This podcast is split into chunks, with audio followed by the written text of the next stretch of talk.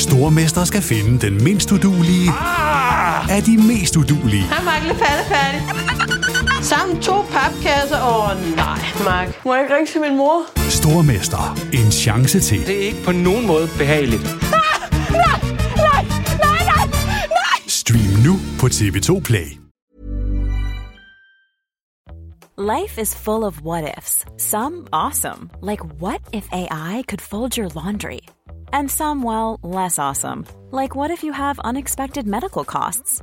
United Healthcare can help get you covered with Health Protector Guard fixed indemnity insurance plans. They supplement your primary plan to help you manage out of pocket costs. No deductibles, no enrollment periods, and especially no more what ifs. Visit uh1.com to find the Health Protector Guard plan for you.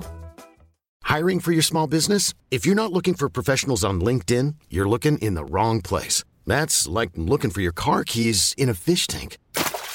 LinkedIn helps you hire professionals you can't find anywhere else, even those who aren't actively searching for a new job but might be open to the perfect role. In a given month, over 70% of LinkedIn users don't even visit other leading job sites. So start looking in the right place. With LinkedIn, you can hire professionals like a professional. Post your free job on linkedin.com slash achieve today. There's never been a faster or easier way to start your weight loss journey than with PlushCare. PlushCare accepts most insurance plans and gives you online access to board-certified physicians who can prescribe FDA-approved weight loss medications like Wigovi and Zepbound for those who qualify. Take charge of your health and speak with a board-certified physician about a weight loss plan that's right for you. Get started today at plushcare.com slash weight loss. That's plushcare.com slash weight loss. plushcare.com slash weight loss.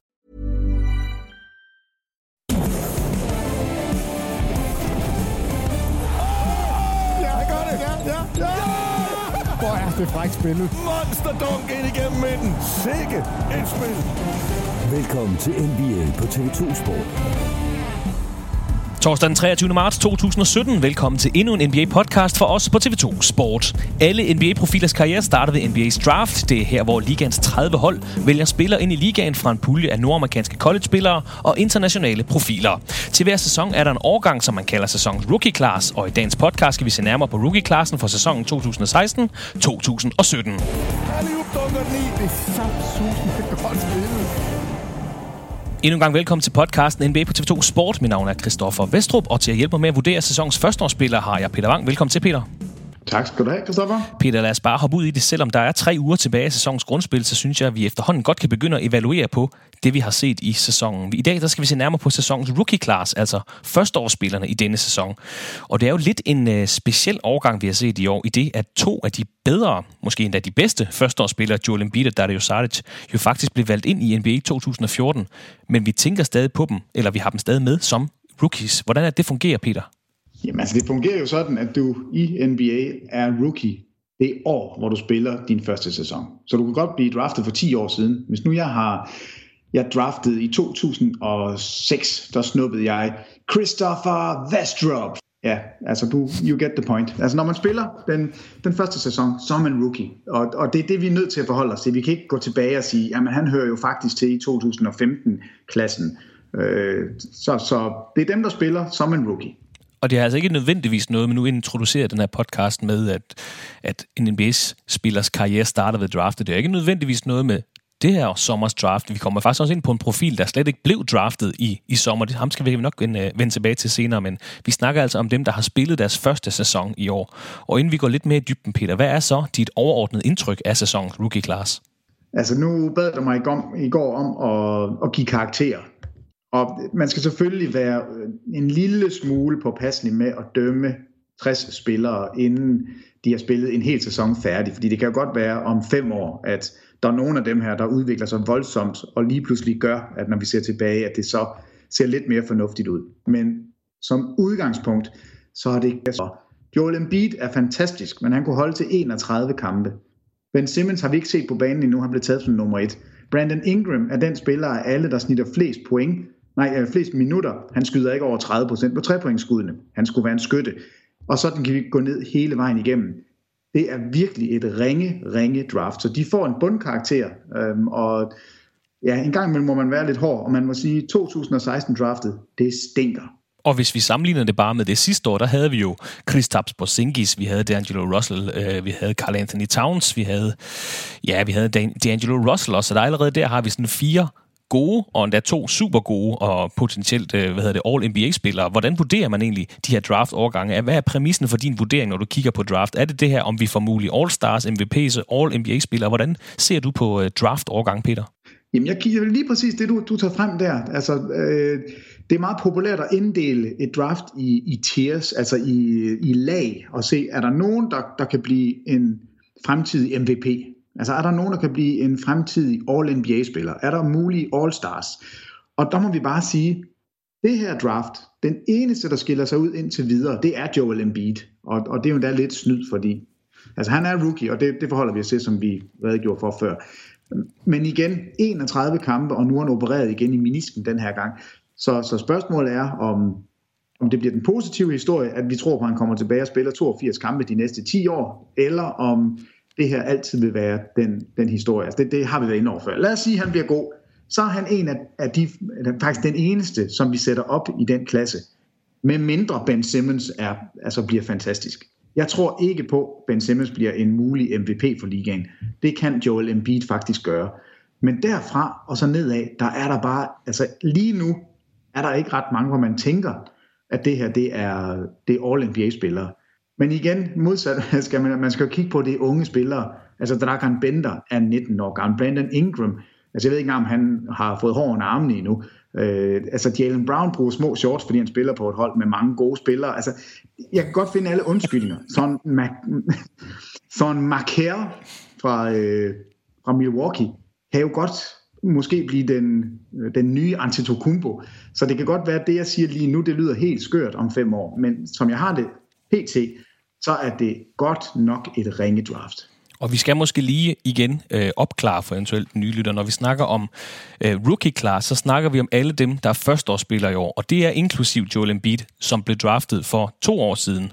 Og når vi så snakker om draft, så er det så de spillere, der blev draftet i sommer. Det er bare, nu sidder vi bare og flynger øh, betegnelser ud her i podcasten. Det er bare lige for at opklare jer. Men som jeg snakkede om, så, så vi snakker altså om Dario Saric og Joel Embiid som førsteårsspillere i den her podcast. Og der kan vist ikke være meget tvivl om, at netop Joel Embiid har været den suverænt bedste førsteårsspiller i år. Det blev dog blot til 31 kampe i den her sæson, inden Embiid må udgå for sæsonen med endnu en skade.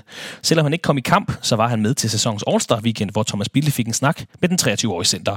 You know, I've been surprised how good all the guys in the league are. You know, some guys you don't hear about, and when you when you get to play against them, you see how good they can be and how good they are, and the physicality. The game is fast, so I had to adjust to that, and I'm still adjusting to that. Um, that's it. You're not surprised by your own play? I'm surprised. I thought I was going to come in and be, you know, show some flashes of what I could do in the future and uh, just kind of like play. But I didn't, I didn't expect like coming in and being like having the type impact I, I've had. Ja, sådan lød det, da Thomas Bilde fangede Joel Embiid til sæsonens All-Star Weekend, og han var altså også selv lidt overrasket over, at han så tidligt i sin karriere har kunne spille, som han gør. Han snakker meget om det fysiske spil i NBA, som han lige skulle vende sig til, på trods af, at han altså er blevet meget større, end da vi så ham blive draftet tilbage i 2014. Peter, hvad er loftet for Joel Embiid og Dario Saric, som vi som nævnt et par gange nu tilhører sæsonens rookie class, på trods af, at de blev draftet i 2014? Hvad er loftet for de to spillere her? Jamen, jamen loftet for Embiid, det er en mulig MVP. Altså, Joel Embiid kan dominere ligaen angrebsmæssigt, han kan dominere den forsvarsmæssigt. Han har en, en fysik, som vi ikke har set før på en spiller, som går ud bag trepointslinjen. Altså der, der er simpelthen ikke nogen, der har været så stor og stærk, som også kan skyde. Uh, Carl Anthony Towns er det, der sådan umiddelbart kommer tættest på, øhm, med, med en stor spiller, som også har range. Og, og, og altså det, det er slet ikke en Nowitzki-type. Altså han kan dominere, han kan spille bullyball, og han kan spille finesse. Så han kan potentielt blive en liga-MVP. Altså det er det, det, det er det ypperste overhovedet, vi kan se på Joel Embiid. Og derfra så, så falder alt, hvad vi har set fra rookie class, altså ned til et niveau, som er, skal vi kalde det, måske All-Star. Altså det, det, og der er altså et stykke vej ned. Øhm, det er jo ikke bare noget, vi sådan sidder og finder på. Tallene, de siger det også. Altså hvis man kigger på de der PER, altså Player Efficiency Rating, der er det altså kun Joel Embiid, Hernan Gomes fra New York, ikke Hernan Gomes fra Danmark, men Hernan Gomes fra New York, Willy Hernan Gomes, og så Subac fra, fra Lakers. Det er de eneste tre spillere, som i sæsonen i år bonger ud som bedre end en gennemsnitlig NBA-spiller. Altså de er over 15 i, øh, i PER, og Joel Embiid er stukket helt af, helt op på 24,18, og så kommer de ned på 18 og 17, og så ellers er alle andre rookie-spillere, de er under 15. Og øh, nu sprang du lidt og elegant her over mit andet spørgsmål, øh, som jeg stillede før. Hvad med Dario Saric, som jo fører an blandt øh, førsteårsspillerne, selvom han blev draftet i samme draftklasse som øh, Joel Embiid? Hvad med ham? Han er ikke måske ikke MVP-kandidat, men... Øh... Jamen, nej, jeg sprang ikke over ham, fordi han, han hører med i den gruppe, som måske kan blive en all-star. Altså, og, og det kan jo godt være en rigtig god spiller, men, øh, men, men det er jeg i tvivl om. Altså, jeg, jeg tror aldrig, han bliver andet end en potentiel all-star. Han kommer ikke på et All-NBA-hold, hvis du spørger mig lige nu. Men altså, en All-Star er jo også godt. Men, men, men det, er, det er loftet for ham, som jeg ser det. Og hvis vi så kigger på, på sommerens draft, altså de spillere, der blev valgt ind i sommer, så har vi anden, anden valget Brandon Ingram hos Lakers, Jalen Brown nummer 3 hos Celtics, fjerde valget Dragon Bender hos Phoenix Suns, femte valget Chris Dunn hos Minnesota Timberwolves, og så i første omgang tager vi lige Buddy Hield med sjette valget, som nu er hos Sacramento Kings efter at have startet hos New Orleans Pelicans. Vurdering af de her fem spillere, hvad har vi at gøre med? Altså, jeg vil sige, at Jalen Brown har vist noget forsvar, altså noget, nogle atletiske evner i forsvarsenden, som gør, at man på en god dag kan man tænke, uh, kunne det her blive sådan en, en Scottie Pippen-type? Kunne det her være øh, altså en spiller, der kan dominere som forsvarsspiller? Og, og det, man så får i angrebsenden, det er bare en bonus. Øh, han, han er en spændende spiller. Ingram, 19 år gammel, kommer ind som skytte, vejer, jamen vejer han 8 kilo. Øh, det, det, er, det er hårdt at skulle dømme ham lige nu. Men hvis man sammenligner med Kevin Durant, så må vi bare sige, at Durant øh, på samme tidspunkt i karrieren var en meget, meget bedre skytte og en meget, meget bedre scorer. Så, så der, er, der er jeg lidt i tvivl om Ingram han nogensinde bliver det. Dragan Bender har jeg aldrig haft fidus til det. Jeg har det stadigvæk ikke. Øhm, men igen, meget ung spiller. Chris Dunn altså spillet godt til at begynde med, men faldt sig helt fra den øh, i Minnesota, og, og kan faktisk ikke få minutter og skyder elendige procenter. Og Body Hield, han er ikke Steph Curry, han bliver det aldrig. Han spillede fire år i college, og jeg tror, det vi ser fra, fra Body Hield, at det kan være en fjerde eller femte eller sjette option på et godt hold. Altså han, han bliver aldrig en spiller, du kan bygge et hold op omkring, som jeg ser ham. Og de her fem spillere, altså andet valget til sjette valget, det er forskellige situationer. Vil du vurdere, at det er bedst for en spiller at være rotationsspiller under etablerede spillere, eller er det at få tungere minutter på et hold, der er i gang med at rebuilde? Altså jeg tror, det kommer lidt an på alderen. Der, der er ikke ret mange, øh, der kan komme ind i ligaen som 19-årige og bære og spille 35 minutter og være omdrejningspunktet for et hold. Altså så, så skal du være LeBron øh, for at kunne klare det. Så jeg tror, et, et sted som, som Boston med Jalen Brown, hvor han lander, kan komme fra bænken, kan, kan spille fremragende nogle aftener, og der hvor han ikke er god, så, så gør det ikke noget for holdet, fordi så kan han sidde ned på bænken igen.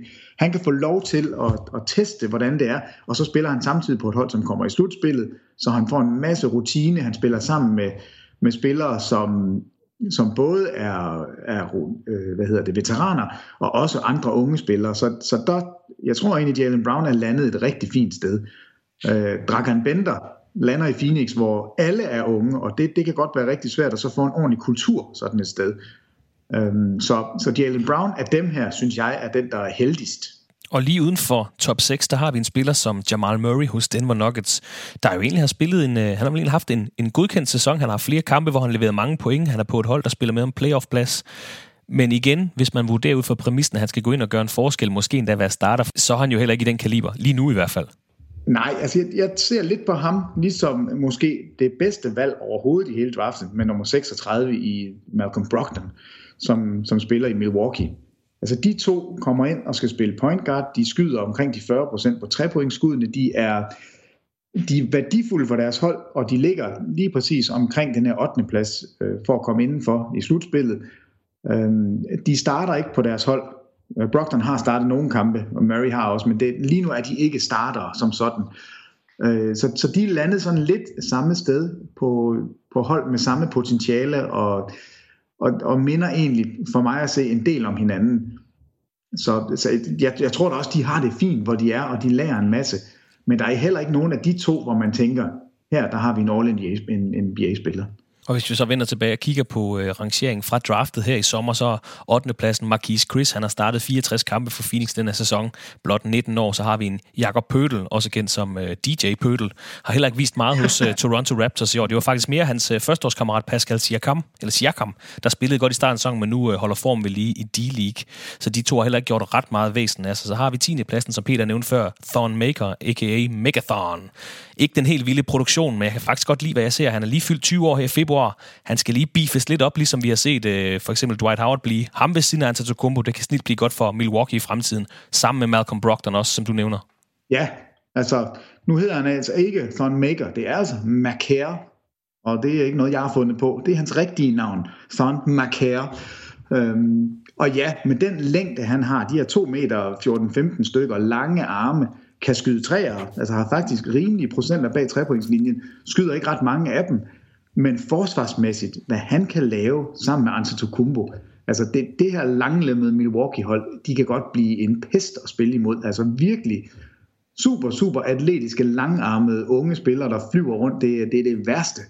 Altså det er, Markere tror jeg er sammen med Embiid måske den spiller i draften, som har den største upside. Altså det, det kan godt være ham, vi om fem år siger, wow, altså hold nu op. Er det kun Milwaukee, der kunne se, at han kunne blive god?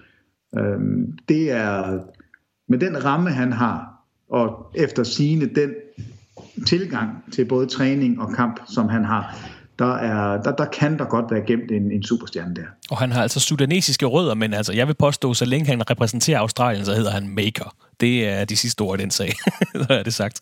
Så øh, kommer vi til 11. pladsen, Peter. Der kommer faktisk en spiller, jeg også er lidt begejstret for. Dumantas Sabonis, 70 kampe i år, 64 som starter. Hans statistik er måske ikke så vilde, men han spiller altså godt for et slutspilshold, et hold, der faktisk kæmper lidt om 5. pladsen i Western Conference. Men igen, hvis vi skal være kritiske, han er måske heller ikke en kommende All-NBA-spiller. Hvad er hans loft? Øh, ja, altså, øh, vi kan også vende rundt og sige, at lige så snart man fik Taj Gibson til, så fandt man ud af, at Taj Gibson skulle være starter i stedet for, og så vandt man de første fem kampe med Gibson som, øh, som den startende power forward.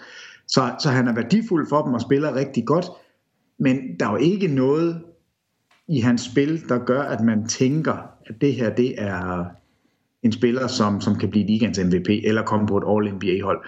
Det er bare en rigtig, rigtig solid spiller, men jeg ser altså heller, desværre, heller ikke en superstjerne i Sabonis. Og på trods af det, så fik Peter faktisk en mulighed for at snakke med netop Domantas Sabonis til sæsons All-Star Weekend, hvor han snakkede om overgangen fra college til NBA. You walked directly into the starting lineup from day one. How's that been going from college, now being a starter on an NBA playoff team? Uh, yeah, um, it, it, was it was awesome. Uh, I, I didn't know anything about it. I just came. It was on draft night. I got traded. It was a crazy night, and uh, I'm just really happy where I am, and, glad I had this opportunity. Billy Donovan, your coach, when did he pull you aside and, and let you know that you were going to be our starter going forward? Uh, I never actually, he never really actually told me. Um, in practices, I would be with the starting lineup, but I never actually knew. So our first game, that's when I was like, oh, okay. What's been the hardest transition from college and now to the NBA? Uh, just the amount of games, the amount of games, uh, traveling, everything, just getting used to it, uh, taking care of my body and staying uh, mentally prepared. Det var Peter Wangs interview med Domantas Sabonis under All-Star, eller sæsons All-Star Weekend i New Orleans. Sabonis, der blev draftet som nummer 11 i sommerens draft af Orlando Magic, og dermed blev sendt til Oklahoma City Thunder i handel, der sendte Serge Ibaka til Orlando. Serge Ibaka, der nu er at finde hos Toronto Raptors. En meget øh, ydmyg spiller, selvfølgelig en spiller, der har øh, kommer fra en basketballfamilie, kommer er, er søn af Alvidas Sabonis, der spillede flere år i NBA og spillede altså på Gonzaga University. Og han snakker lidt om Ja, det er nærmest det, de altid snakker om, de her førsteårsspillere, når de kommer ind. Man skal vende sig til de mange, mange kampe og rejse tider, og det der med at holde sig jamen både vågen og holde sig i form og, holde, og sørge for, at kroppen også er, er, er ved lige efter alle de her rejser og forskellige tidszoner. Og, øh, nu skal man jo ikke have ondt af de her øh, mange millionærer, men øh, det må da også være en tilvændingsproces at komme fra college og så til at skulle fuldtidsarbejde, hvor man så rejser meget af tiden. Jamen det tror jeg, det er. Altså jeg, jeg tror, det er voldsomt hårdt. Øhm, en ting er at spille kampene, men du, du peger selv på det. Alt det her ind imellem, hvor man i collegeårene har været sådan mere nøset, og så har der været træningspas, og, men der er man det samme sted hele tiden. Man skal ikke rejse på samme måde. Her der flyver man simpelthen rundt, og, og de er så hårdt presset sammen kampene, at der ikke der er ikke ret meget tid til selve træningspas i, imellem kampene, men der, der skal man så udover rejse, så skal man have tid til alle de her video sessions, man skal ind omkring, og walkthroughs, hvor man, hvor man taler om systemer og indspil. Og, altså det, det er, man, man har ikke tid til ret meget andet i løbet af en NBA-sæson, end at spille de her NBA-kampe og så rejse.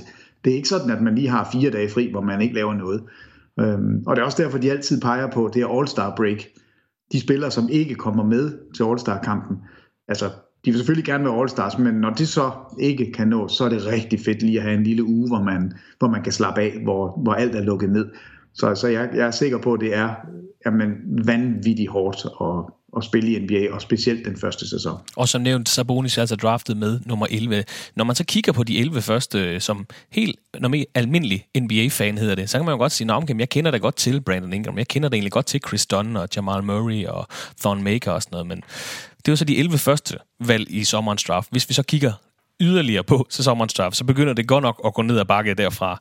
Jeg havde forventet lidt mere af Denzel Valentine i Chicago og af Wade Baldwin i Memphis. Juan Hernan Gomez fra Denver, som du nævnte tidligere, Peter, han har jo egentlig gjort det okay. Ja, han, han, han er overrasket. Derudover, hvis vi skal koncentrere os om draftklassen er. Boston Celtics har faktisk et par første rundevalg, som vi ikke har set i NBA i år, i Gershon Jabusele og så Ante Sisic. De kan måske hive niveauet op for den her årgang, når de endelig kommer over til NBA. Sisic skulle efter sine være, eller komme til Boston i næste sæson. Timothy Luau har ikke rigtig spillet hos øh, Philadelphia. DeJounte Murray har haft et par momenter hos San Antonio Spurs. Um, så i første runde hvis man skal være hård, der er ikke ret meget efter de her 11 første, som vi snakkede om. Men når vi så kommer ned i anden runde af draftet, en mand, du også har nævnt, og jeg også har nævnt, Malcolm Brogdon, valgt som nummer 36, spiller for Milwaukee Bucks, har vel egentlig været en, øh, en god førsteårsspiller i år? Altså, han har været the steal of the draft. Altså, det, det er der ingen tvivl om. At blive taget i anden runde og komme ind og være starter i store dele af sæsonen på et hold, som ligger inden for i slutspillet, det er med godt set af Milwaukee, at, øh, at man er gået med ham og bundsolid, altså er ikke, når man ser ham spille, han er sådan en, en stor, bred point guard, som, som ikke ser ud som om, han er specielt påvirket af, af situationen. Han ser simpelthen så rolig ud, når han spiller. Han kan skyde en tør træer, og, og spiller bare rigtig godt, og så kan han dække op. Altså han er ikke, han er ikke den her typiske unge point guard, som, som enten oversat sig, eller som ikke har fysikken øh, med sig på et niveau, som gør, at man kan være med i NBA. Det har Malcolm Brogdon, og, og han er uden sammenligning det bedste andet rundevalg, og nok også, altså han, han, han kan godt gå hen og blive øh, Rookie of the Year, og, og det, må jo, det må jo så sige noget om, at Milwaukee er, er skrabet til at finde dem. Men altså igen, nu sidder jeg her og, og lidt med vilje er, er sådan meget hård ved, ved den her draft class. Og ret beset, så, så er det for tidligt at dømme dem. Altså vi ved jo ikke, hvad Ben Simmons er. Vi ved ikke, hvad Brogdon kan blive til. Vi ved ikke, om Murray han, han bliver rigtig god. Vi ved ikke, om Buddy Hield lige pludselig altså i den rigtige situation bliver en bedre skytte. Altså, det kan jo godt være, at der er nogle af dem her, der, der faktisk bliver rigtig gode. Paul Sipser i Chicago har vist nogle, nogle fine ting også. Men lige nu, det vi indtil videre har set, der, der er der altså ikke ret meget at skrive hjem om. Der er en beat, vi er glade for, og så er der altså Brogdon, som, som har gjort det rigtig godt, men ellers så er der faktisk ikke ret meget. Hvis vi lige skal gøre anden runde af sommerens draft færdig, så skal vi lige nævne Ivica Subac fra Los Angeles Lakers, som Peter han også nævnte tidligere i podcasten, draftet som nummer 32, og er en af blot tre førsteårsspillere med en player efficiency rating over ligans gennemsnit på 15. Han er på 17,8 lige nu, det var det, som Peter snakkede om tidligere. Og så måske også lige nævne Tyler Eulis fra Phoenix, der blev draftet som nummer 34. Hvis vi så skal hoppe fra draft og så til igen til det, vi kalder rookie class, altså årets førsteårsspiller. Nu nævnte jeg Joel Embiid, vi har snakket om Dario Saric, men vi har faktisk to andre gode førsteårsspillere, som ikke er fra sommerens draft. Yogi Farrell for eksempel, han gik nemlig undrafted her i sommer. Så spillede han lidt for Brooklyn et sommer, sommer hold og for D-League-holdet, inden han i slut januar skrev under med Dallas Mavericks. Og nu ser det ud til, at han får en, en flot kontrakt med Mavericks og skal danne partner med Nerlens Noel dernede i Texas. Ham skal vi også huske at nævne, når vi snakker om sæsonens førsteårsspiller, Peter. Ja, men absolut. Og han er jo en af de, sådan, de, de virkelig søde og fine historier, øh, netop kommer ind fra, fra D-League, og ingen kender ham, og så bomber han, jeg ved ikke hvor mange træer i sin første kamp, og, og altså vi, vi tænker jo lidt tilbage på Jeremy Lin øh, og Linsanity, og vi prøvede at, eller jeg prøvede i hvert fald at, at, at få lidt, få lidt Feral Mania, eller lidt Yogi Mania indover. Øh, og, og han virker som en, en solid NBA-spiller, altså, øh, men, men jo ikke en All-Star. Altså, vi, vi taler ikke om en spiller, der kommer ind og bliver All-Star. Det, det tror jeg heller ikke, vi, vi får at se hos ham. men han skal da nævnes, og er, er absolut en af de positive historier i år. Og så er der også, nu nævnte jeg spillere, som heller ikke var fra øh, sommerens draftklasse. William, Willy Hernan Gomez, som du også nævnte, der spiller hos New York Knicks, blev draftet i 2015, men han spiller stadigvæk sin første sæson i NBA i år. Vi har en Alex Abrines hos Oklahoma City Thunder, der blev draftet i 2013, og så en lidt mindre kendt spiller, Davis Bertrand hos San Antonio Spurs, der blev draftet i 2011. Du har slået et par krøller på den her, øh, hvad hedder det, øh, rookie class, Peter, men er der ikke nogen, de her fire navne, de hjælper ikke på dit syn på sæsonens rookie class? Nej, ikke overordnet. Altså selvfølgelig er der mange af dem her, der er, der er NBA-spillere, som, som vil være at finde i ligaen om fem år også. Men, men det er, hvis vi kigger på hele draftet som, altså som helhed, så er det et svagt draft. Altså der er ikke øh, der er ikke lige så mange rigtig gode spillere, som vi har set tidligere. Og, og det, altså en af grundene er jo selvfølgelig, at der var rigtig mange gode spillere sidste år. Der kommer rigtig mange gode spillere til sommer. Altså det, det er bare lige den årgang her, som, som ikke er så stærk, som, som de normalt er. Og, og, og sådan vil det være nogle gange, og det er, altså, det er lige ramt det her draft. Ja, altså, jeg ved ikke hvorfor, men, men min overordnede dom, det er en bundkarakter, og det er, det, det er bare helt knusende ærligt, jeg, jeg synes ikke, det er et ret godt draft, det her 2016. Vi er tidligere blevet enige om, at man ikke kan give prisen som Rookie of the Year til Joel Embiid, fordi han kun nåede at spille 31 kampe i år. Hvis vi kigger på, hvem der egentlig har vundet prisen som månedens rookies i løbet af den her sæson. Joel Embiid har vundet den i Eastern Conference tre gange. Den sidste vinder er så hans holdkammerat Dario Saric, der har vundet den en enkelt gang. Jamal Murray har vundet øh, prisen som månedens rookie, hedder det, i Western Conference en gang. Buddy Hield har vundet den en gang. Marquise Chris hos Phoenix har gjort det en gang, og så Yogi Ferrell har gjort det en gang. Er du blevet klogere på, hvem der så skal have prisen som årets spiller. Altså nej. Altså jeg har jo selvfølgelig mine bud på, hvem jeg synes skal have den. Altså Sardic og Brogdon øh, er, er dem, der skal nævnes. Hvis, hvis jeg skal sige det i dag, så tror jeg, jeg vil gå med Brogdon. Øh, jeg, jeg har nævnt Murray før, men jeg, hvis jeg sådan tænker nærmere over det, så tror jeg faktisk hellere, jeg vil give den til Brogdon. Og grunden til, at jeg tager ham over Sardic lige nu, det er fordi, han er på et hold, som er indenfor i slutspillet. Han er på et hold, som, som hele sæsonen har skulle slås om en slutspilsplads. Det har Sardic ikke. Han har kunnet spille for, med lånte penge øhm, i en situation, hvor det egentlig ikke gør noget, at Philadelphia har tabt kampe. Det har det gjort i Milwaukee. Der man skulle vinde hele tiden. Man har skulle klare sig uden Chris Middleton, sidste års bedste spiller i Milwaukee. Og, og det synes jeg, han har løst rigtig, rigtig flot. Og han er ikke gået ned. Altså han har spillet solidt hele sæsonen. Og det skal man også have et eller andet for. Så når Embiid ikke må få den, og det synes jeg ikke, han må, når kun han har spillet 31 kampe, så synes jeg, man skal give den til en, som har overpræsteret, en, som er, har spillet rigtig, rigtig godt på et godt hold, og, og der passer Brockton rigtig godt ind. Så så lige nu, så er det Malcolm Brogdon, der er min Rookie of the Year. Er der andet, vi skal snakke om, når vi nu er ved sæsonens uh, rookies? Jeg bider mærke i, det er en meget international årgang, må man sige. Vi har Joel Embiid, der er fra Cameroon, uh, øh, Dragon Bender, der er kroat, Body Hield, der er fra Bahamas, øh, uh, Thorn Maker, austral sudaneser, uh, Sabonis er fra Litauen. Vi har fået lidt mere spansk i ligaen med de to Hernan Gomez, og er der, er der nogle sidste ord, vi lige skal have på sæsonens uh, rookie-class, Peter? Nej, altså jeg, jeg, jeg synes, jeg har sagt det nogle gange, men det, det man selvfølgelig skal huske, det er, at de er, nogle af dem er teenager, altså der er 19-årige spillere her, og selvfølgelig kan man ikke, bør man ikke dømme dem allerede nu. Så, så det kan godt være, at det, den her lille podcast, hvis vi tager den frem om fem år, så kan det være, at vi er fuldstændig åndssvage. Altså at, at vi ikke kunne se det, at der var så mange stjerner her. Men altså giv dem tid, men lige nu, det vi har set indtil videre, det er overall et svagt draft. Det var vores gennemgang af sæsonens førsteårsspillere. Hvis du har kommentar til os, så skriv endelig til os på Facebook-siden Basketball på TV2 Sport. Her i weekenden der kan du se flere af sæsonens førsteårsspillere i kamp på TV2 Sport, når Thomas Bilde og Peter Wang sidder klar med tre direkte kampe i god sendetid for os danske NBA-fans. Lørdag 20.30 på TV2 Sport, der står den øh, på kamp mellem Los Angeles Clippers mod Utah Jazz. Søndag 18.30 på TV2 Play kan du se Marquise Chris og Tyler Ulis i aktionen, når Phoenix Suns besøger Charlotte Hornets. Og søndag aften 21.30 der er der MVP-opgør, når James Harden og Russell Westbrook går head-to-head i kampen mellem Houston Rockets og Oklahoma City Thunder. Det er en kamp, du kan se direkte på TV2 Sport, som nævnt søndag aften 21.30. Peter Wang, inden jeg siger tak for i dag, vil jeg faktisk gerne øh, have lov til at quizze dig en lille smule. Uh, jamen, øhm, så lad os gøre det. Kan du nævne de tre ikke-amerikanere, der har vundet prisen som Rookie of the Year i NBA? Ikke-amerikanere. Jeg kan, hjælpe, jeg, kan hjælpe dig en, jeg kan hjælpe dig en lille smule med at sige, at de er alle sammen i nyere tid. Patrick Ewing og Tim Duncan. Carl Anthony Towns. Patrick Ewing og Tim Duncan, de opfattes begge som amerikanere. Carl Anthony Towns er den ene af dem. Øh, fanden er ellers ikke amerikaner? Nej, det kan jeg da ikke bare lige sådan nævne for dig. Vi har en uh, Andrew Wiggins, der jo er kanadier. Det er jo snyd, fordi det er jo næsten en amerikaner. Og så kan jeg sige, at den, den, den, sidste er, den sidste er fra Europa. det er Pau Gasol så. Det er Pau Gasol. You're the real MVP. Tak for i dag, Peter. Selv tak, Christoffer. Det har været hyggeligt. Og tak til dig, der lyttede med i dagens podcast. Vi håber, du kunne lide, hvad vi havde at byde på, vores vurderinger af sæsonens rookie class. Og så håber vi, at du finder vores podcast igen i næste uge.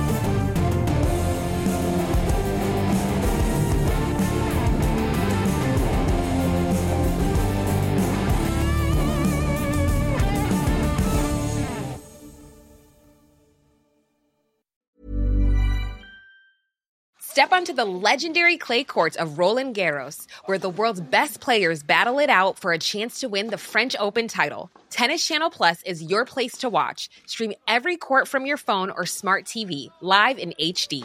Don't miss a moment with daily live coverage and match replays on demand, beginning Monday, May 20th. Be there for all the unforgettable moments. Stream now with Tennis Channel Plus.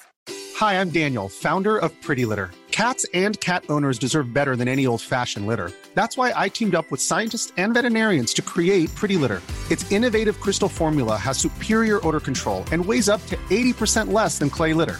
Pretty Litter even monitors health by changing colors to help detect early signs of potential illness. It's the world's smartest kitty litter.